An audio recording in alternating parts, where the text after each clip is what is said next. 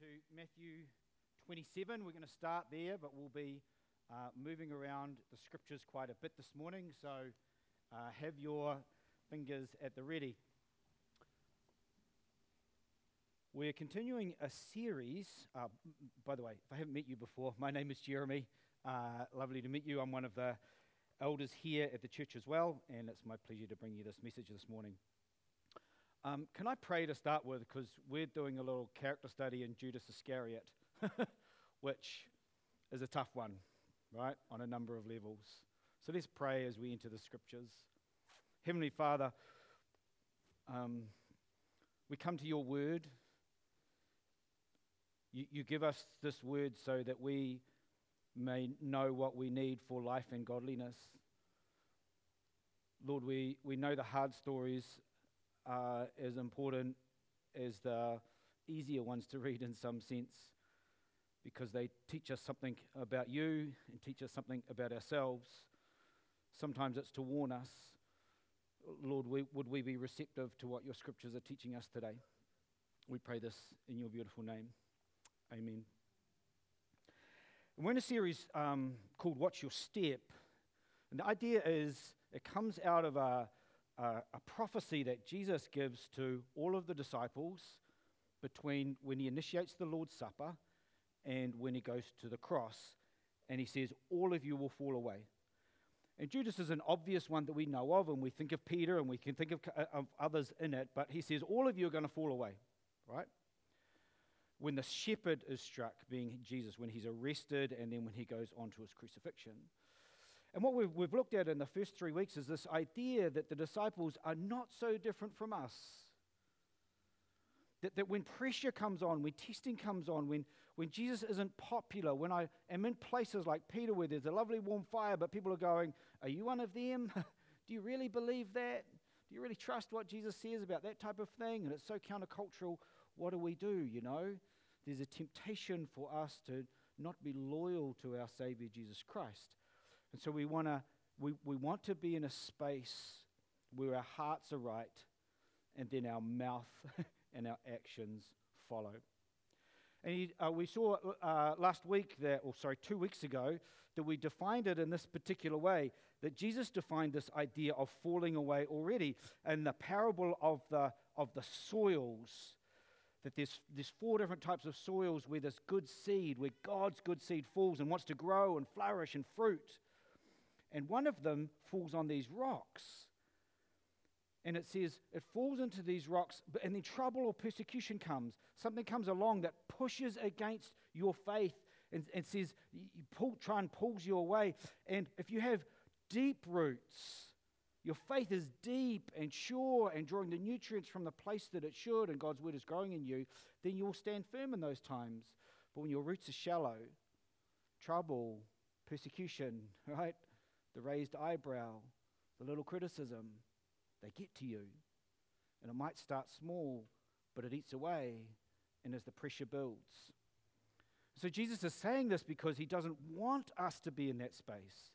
He wants us to have deep roots. And so we come to the story of Judas Iscariot, the hardest one to read of the disciples. And let's read it and think what is the warning that sits in here? What is the contrast that we see with Judas and some of the others as to what he's saying about how we should act and how we should think? So we're going to get, get right into it, straight into the scriptures here. Sorry, we're in Luke chapter 22, not Matthew 27. Come to Luke 22. We'll get to Matthew 27 later. Luke chapter 22. Now, the festival of unleavened bread called the Passover was approaching. Okay, so they're coming up to uh, what we now know as the Lord's Supper. They were having it as the Passover. And the chief priests and the teachers of the law were looking for some way to get rid of Jesus. So, so you can get the environment that's sitting here. Jesus is very popular. He's just come into the city of Jerusalem. Jerusalem's a buzz, right? He hasn't really been there before, uh, certainly not as this leader. And there's excitement. They've heard about all the things that he's been up to, and they proclaim as, him as king one Saturday. So the city is all abuzz about this person, Jesus. But the spiritual leaders can't stand him, they want to get rid of him. But they're afraid of this crowd of people who might riot against them. So they're looking a way to get Jesus without it causing too much trouble. It says then, then Satan entered Judas called Iscariot, one of the twelve. And Judas went to the chief priests and the officers of the temple guard and discussed with them how he might betray Jesus. They were what? Delighted. And it says, and agreed to give him money. So Judas, what's saying there, Judas actually came with an idea, oh, I could get some money out of this if I agreed to betray him. He consented and watched for an opportunity to hand Jesus over to them when no crowd was present. Now, I want to quickly look at, at a character in this text that we've just read who plays an integral part in that. And that's Satan, right? And it's interesting, it says Satan entered Judas. Now, there's a passage here that's actually important in our whole understanding of what is going on here that we haven't read so far. And it says this in Luke 22, and I'm going to read it. I'm going to ask you guys what's interesting in this passage, what stands out, because I think there's three or four fascinating things in here. By the way, this is Jesus at the, at the, um, uh, at the Passover meal, is when he gives this um, uh, description and prediction. And this is what he says Simon, Simon, Satan has asked to sift all of you as wheat, but I have prayed for you, Simon, that your faith may not fail. And when you have turned back, strengthen your brothers. All right, what's interesting in there?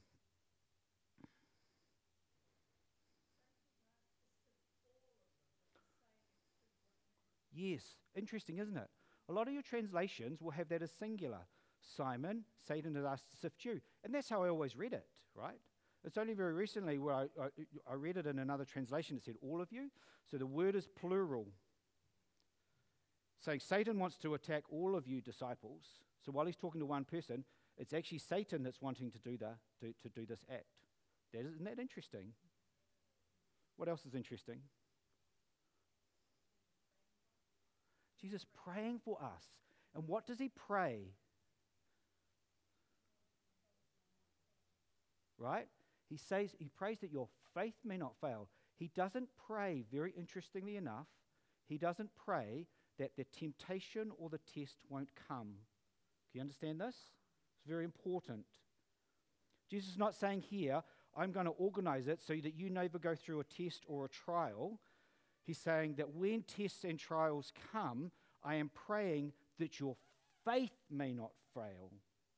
It's a huge difference. It's a very important difference in understanding in our Christian walk. Because tests come, troubles come, persecutions come, doubts come, right? Misdeeds come. All of these things come upon us. But what's Jesus praying? Praying your faith won't fail you. Your faith won't fail. Praying your faith won't fail. Interesting. Anything else that's interesting in there? A couple of other things, I think. Yeah, good putting your hand up, Glenn. No, very nice.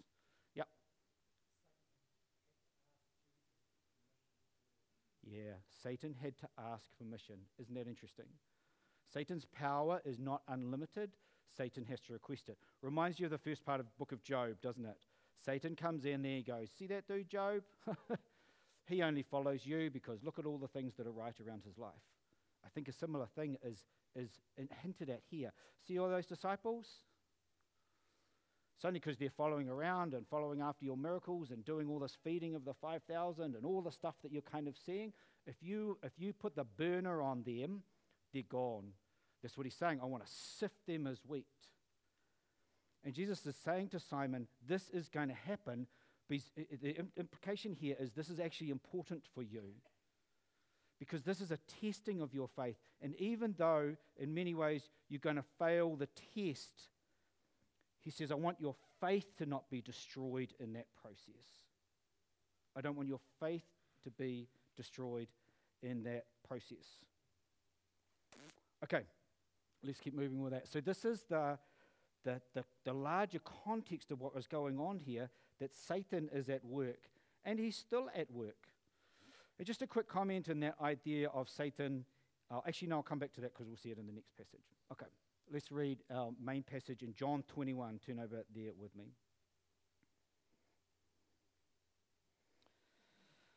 So, this is John's uh, version of telling us about what happens at the, at the Passover meal. John gives us um, this fantastic detail about how he washes the disciples' feet. And um, in this incredible act, um, incredible act of love. Sorry, John 13. Sorry, I, am just, I was just thinking in my own head. I'm, I'm writing the wrong passage. It's John 13. The heading is wrong in there. Putting your crook today. It starts at verse 21, not at chapter 21.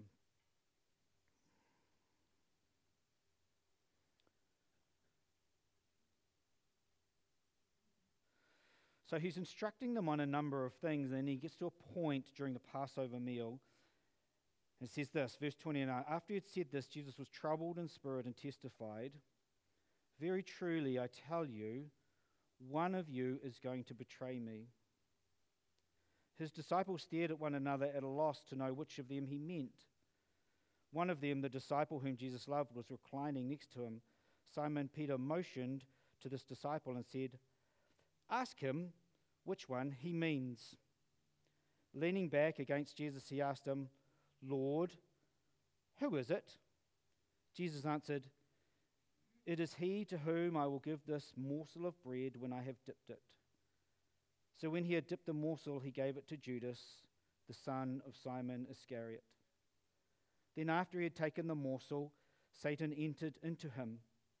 Jesus said to him, What you are going to do, do quickly. Now, no one at the table knew why he said this to him. Some thought that because Judas had, left the, had the money bag, Jesus was telling him, Buy what we need for the feast, or that he should give something to the poor. So after receiving the morsel of bread, he immediately went out, and it was night. A few things from this text. The first one is do you notice it says there, Jesus is troubled in spirit? don't whip over that. You can kind of read the story of Judas Iscariot, and there's parts of it that sort of indicate that he was destined to do what he was going to do. But Jesus is very troubled by people who are away from him, who reject him, who reject his offer of love and grace and forgiveness. It troubles him. He was troubled in his spirit. And the fact that it was very one of his own, one of these 12 who he had especially chosen to, to disciple and bring up and continue on the, the, the work of his kingdom in the, in the church, the fact that it's one of them that he had given so much of his life to must have so, been so deeply troubling for him. It's quite extraordinary that it says that. Second point is interesting, though. When he says one of you is going to betray me, They don't go, oh, well, it's, of course, it's that shifty eyed dude, Judas. yeah, he's got the money bag and he's doing all those kinds of things. They all go, is it me?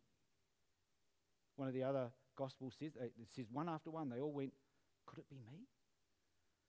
So they say, on one hand, they're going, no, it's not me. But on other hand, they're thinking, oh, I wonder if it's. The point, though, is this is that Judas, even though they'd lived closely and intimately for three years, he did not somehow stand out in some phenomenal way. And I think that's important for us to consider and to think about. Because it's very easy to live Christianese, if I can say that. I grew up in the church. I know the language. I know the behaviors. I know what you're meant to say at the right time. You learn these things. But in my late teenage years, when I was at, uh, started when I was at high school and went to my, into my first year of university, I knew where and when to do it, but my heart was nowhere near Jesus Christ. So it was very easy for me to be out on a Saturday night partying and drinking with my rugby mates because that's whose attention I wanted. That's who I needed to get approval from. And I'd be there on Sunday morning, and you would know no difference. It's hard, isn't it?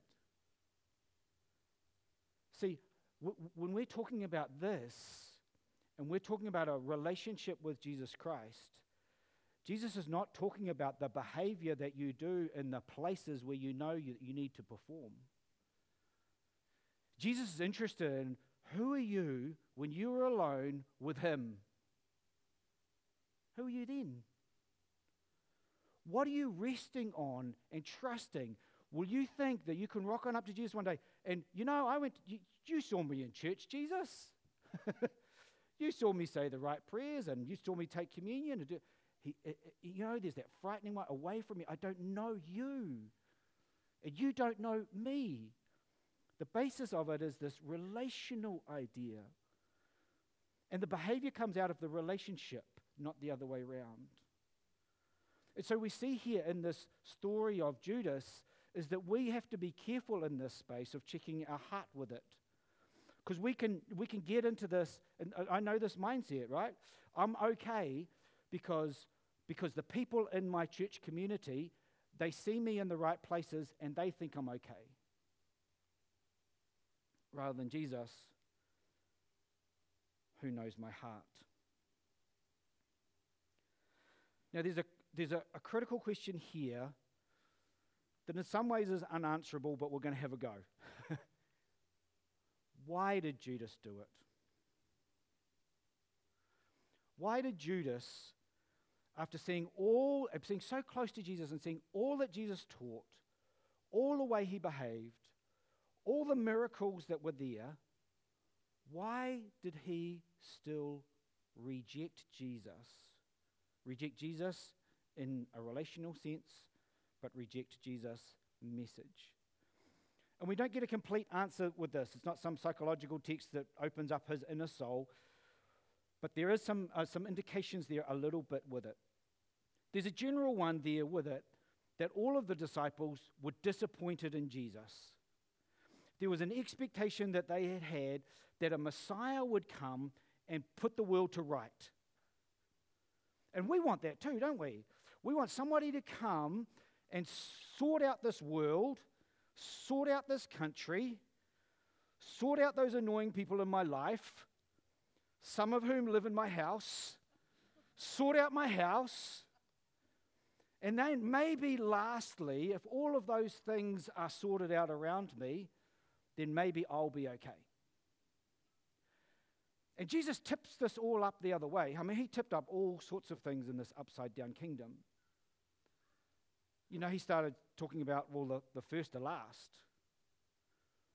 You, you, you want to have some sort of power or recognition? I tell you what, go to the, the, the lowliest place at the table. You, you, you want to know what, what, what love is? You, you start to serve, get down on your, your knees and wash people's feet, right? He tipped all of these things upside down. But one of the things that he tipped upside down was this, was he said, it starts with your heart. This is the parable of the soils, right? We'll come back to that. He said, My word needs to find fertile soil to grow and develop. And when it develops within the individual person, and then the individual person out of that changed heart moves into community spaces, then it's more likely that you will see change. It's not a guarantee, but you're more likely to see it. So it shifts the way that it works. Now, we, we can be no different. We think, I'll be okay Everything will be all right in my world if, if God will just sort the world out. It doesn't work like that. It works up round the other way. And so we have this expectation, and Judas and the other disciples had it. And it starts off with a little bit, maybe, of disappointment, and then it moves to frustration. And in Judas's case, it moved to bitterness. He became an enemy of Jesus and plotted then against him. And maybe he had some other purpose we don't know. Again, maybe he thought, well, if I can sell him over there, and may- maybe Jesus would then realize his mistake of what he was doing wrong, and, uh, and, and maybe, you know, he would then start doing the right message that he should give now that he's got all this popularity. But Jesus stays this course. Maybe, maybe it was when Jesus washed his feet that Judas went, Oh, he's just not getting this. I don't know. We don't know. But the point is for us is we need to take Jesus on his terms, not on our terms. We don't have to right the world before our heart is right. Our heart comes right. And amazingly, it changes how we see the world. There was obviously some degree of desire for power and riches associated with it. Would you turn with me just back a chapter to John chapter 12? We see a couple of contrasts here in the Gospels. Judas is contrasted with two characters. One of the contrasts is here. John chapter 12, Jesus anointed at, at Bethany. Um, and uh, it's six days before the Passover. And Jesus comes to Bethany and um, at the home of Mary, Martha, and, and Lazarus. And um, it says there in verse 3 Then Mary took about a pint of pure nard, an expensive perfume. She poured it on Jesus' feet and wiped his feet with her hair, and the house was filled with the fragrance of the perfume. But one of the disciples, Judas Iscariot, who was later to betray him, objected. Why wasn't this perfume sold and the money given to the poor? It was worth how much? a year's wages. I don't know what wage you're on, right? But it's a, year, a whole year's worth of money into a bottle of perfume to pour on Jesus, one off. You don't get it back and recycle it. It's done and dusted and gone. Verse 6. So John's giving a commentary. Interestingly, when Matthew tells this story, he says all of the disciples actually found that hard. And then John, writing the later gospel, says that it was actually Judas Iscariot in particular who, ra- who verbally raises it and says this. And then in verse 6, he says, He did not say this because he cared about the poor, but because he was a thief. As keeper of the money bag, he used, he used to help himself to what was put in it. So this doesn't you know, give, an, again, an indication of his motive, but it shows that underneath whatever was driving his motive turned into him actually having, um, being a thief, and it also uh, turned him into somebody who could not see the beauty of, of something that was being done to Jesus. See, when Mary puts that perfume on Jesus, she's not doing it to garner favor with Jesus in some sense. Jesus to her was the end point. The love that Jesus showed to, to Mary was the beautiful thing. And she wanted to give something back in the beauty that Jesus had displayed toward her in her relationship. Judas saw Jesus as a means to an end. Jesus saw, Judas saw Jesus as somebody who, who should be used to get something that he thought about the way that Jesus should act and the way that he should work. And again, this is something for us. This is a warning for us. Do I see Jesus as somebody that I use to gain something? Because I'm in a dangerous place if I do that. And we all do that to some degree. There's something in there that we have expectation of Him. Or do I stop enough to gaze and wonder and just appreciate Jesus for who He is and what He's done? That's why we worship and not just on Sundays. All right, let's keep going. Now we're going to go to Matthew 27. So if you've got your fingers still there, let's go. By the way, while you're turning there, did you notice there that it actually says twice sainted Satan entered Judas? So one was back when he was going to the chief priests, um, and then the second time was actually at the Lord's Supper. And so we can see there Satan's moving in and out of this drama that's going along. And he, he, he doesn't go into some unwilling heart. There's something that's shifted in Judas. There's something that's wrong in Judas's heart. And Satan is looking for an opportune time. And there's an opportune time for him when he's going to negotiate with these chief priests to betray Jesus. And there's another opportune time, which I'll talk a little bit more, when Jesus hands this piece of bread to him. We're going to use that as our closing metaphor with it. So let's have a look here. Matthew 27 about what happens. So, so Judas betrays Jesus with a, with a kiss. And then Jesus goes off and is condemned to die. Matthew 27 says this When Judas, who had betrayed him, saw that Jesus was condemned, he was seized with remorse and returned the 30 pieces of silver to the chief priests and the elders. I have sinned, he said, for I have betrayed innocent blood. What is that to us? They replied. That's your responsibility. So Judas threw the money into the temple and left. Then he went away and hanged himself. That's tough. I don't want to talk about suicide today, but I, I, I, do want to do an elective sometime in the next few weeks on it. I think it's a very, very important topic in our, in our world today. I just want to focus on something there. It, it says there that Judas was remorseful, but it doesn't say that he was repentant. And we need somehow to clarify what those two words are meaning in that space. He felt an emotional guilt for what he had done. But then, um, same thing that Peter, you know, says Peter denied him and then he went off and he bawled his eyes out, right? So, so there's this place there where there's some sort of degree of sorrow, there's some sort of degree of guilt of something that I have done, there's something that I have done wrong with it. And they use the term here remorse and I want to contrast it with the word repentance. And I want to go to 2 Corinthians 7.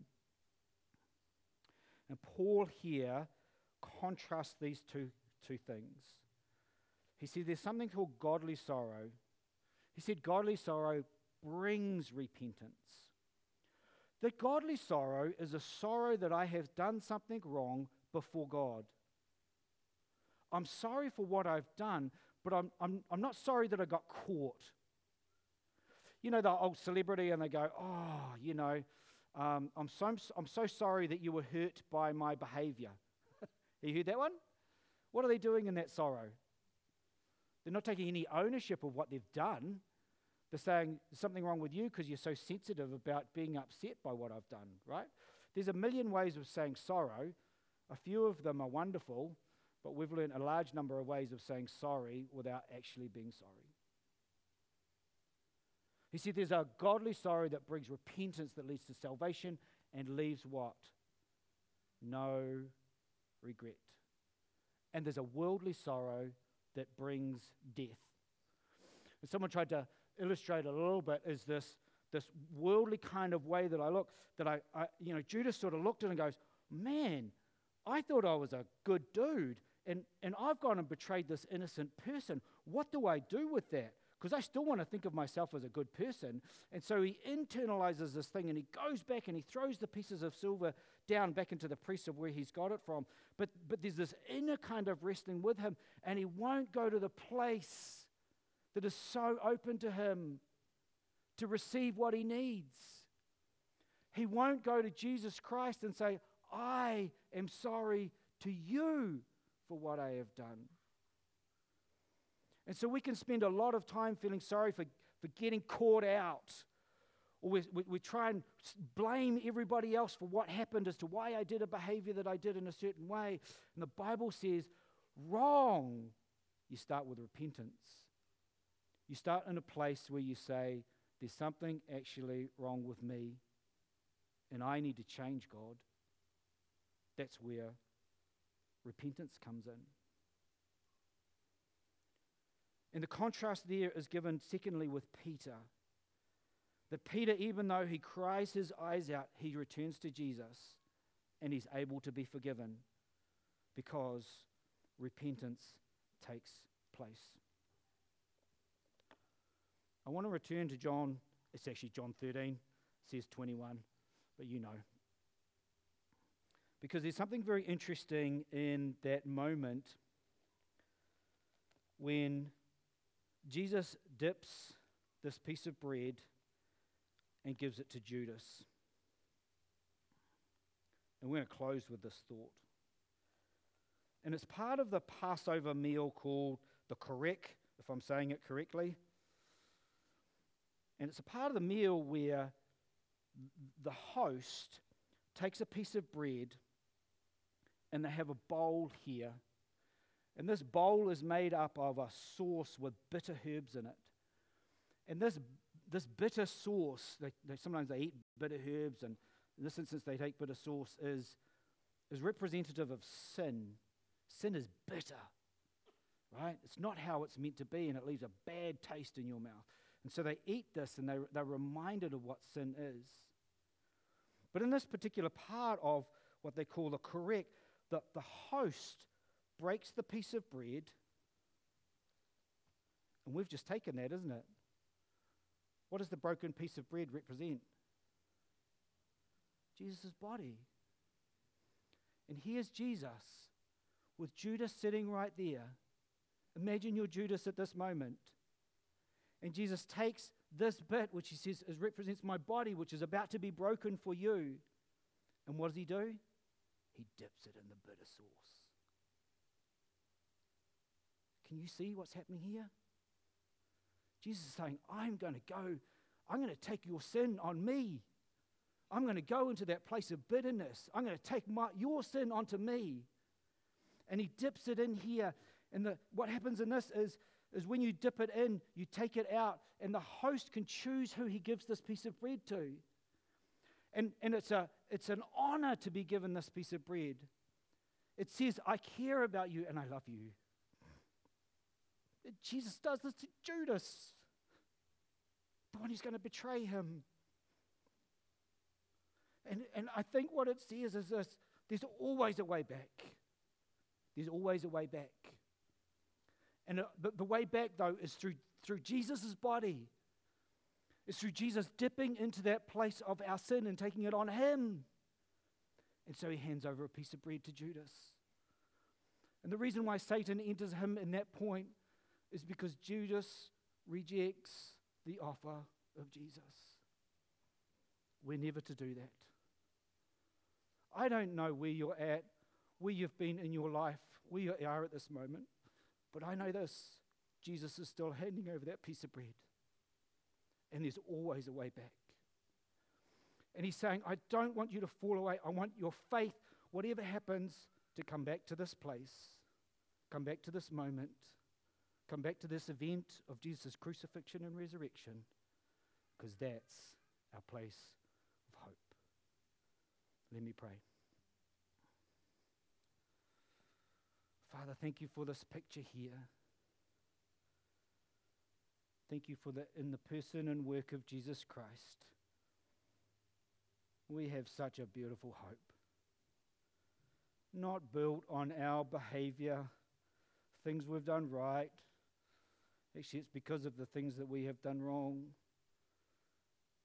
Lord, I just pray for everybody here in this room as they've seen this image of Jesus Christ offering a piece of bread to them, picture of his body broken, done for us, that wherever we're at, Lord, that we would long to be in relationship with you. If there's someone here today that needs to repent, Lord,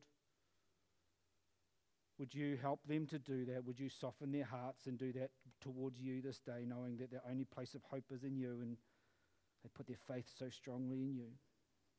We pray this in Jesus' precious name. Amen.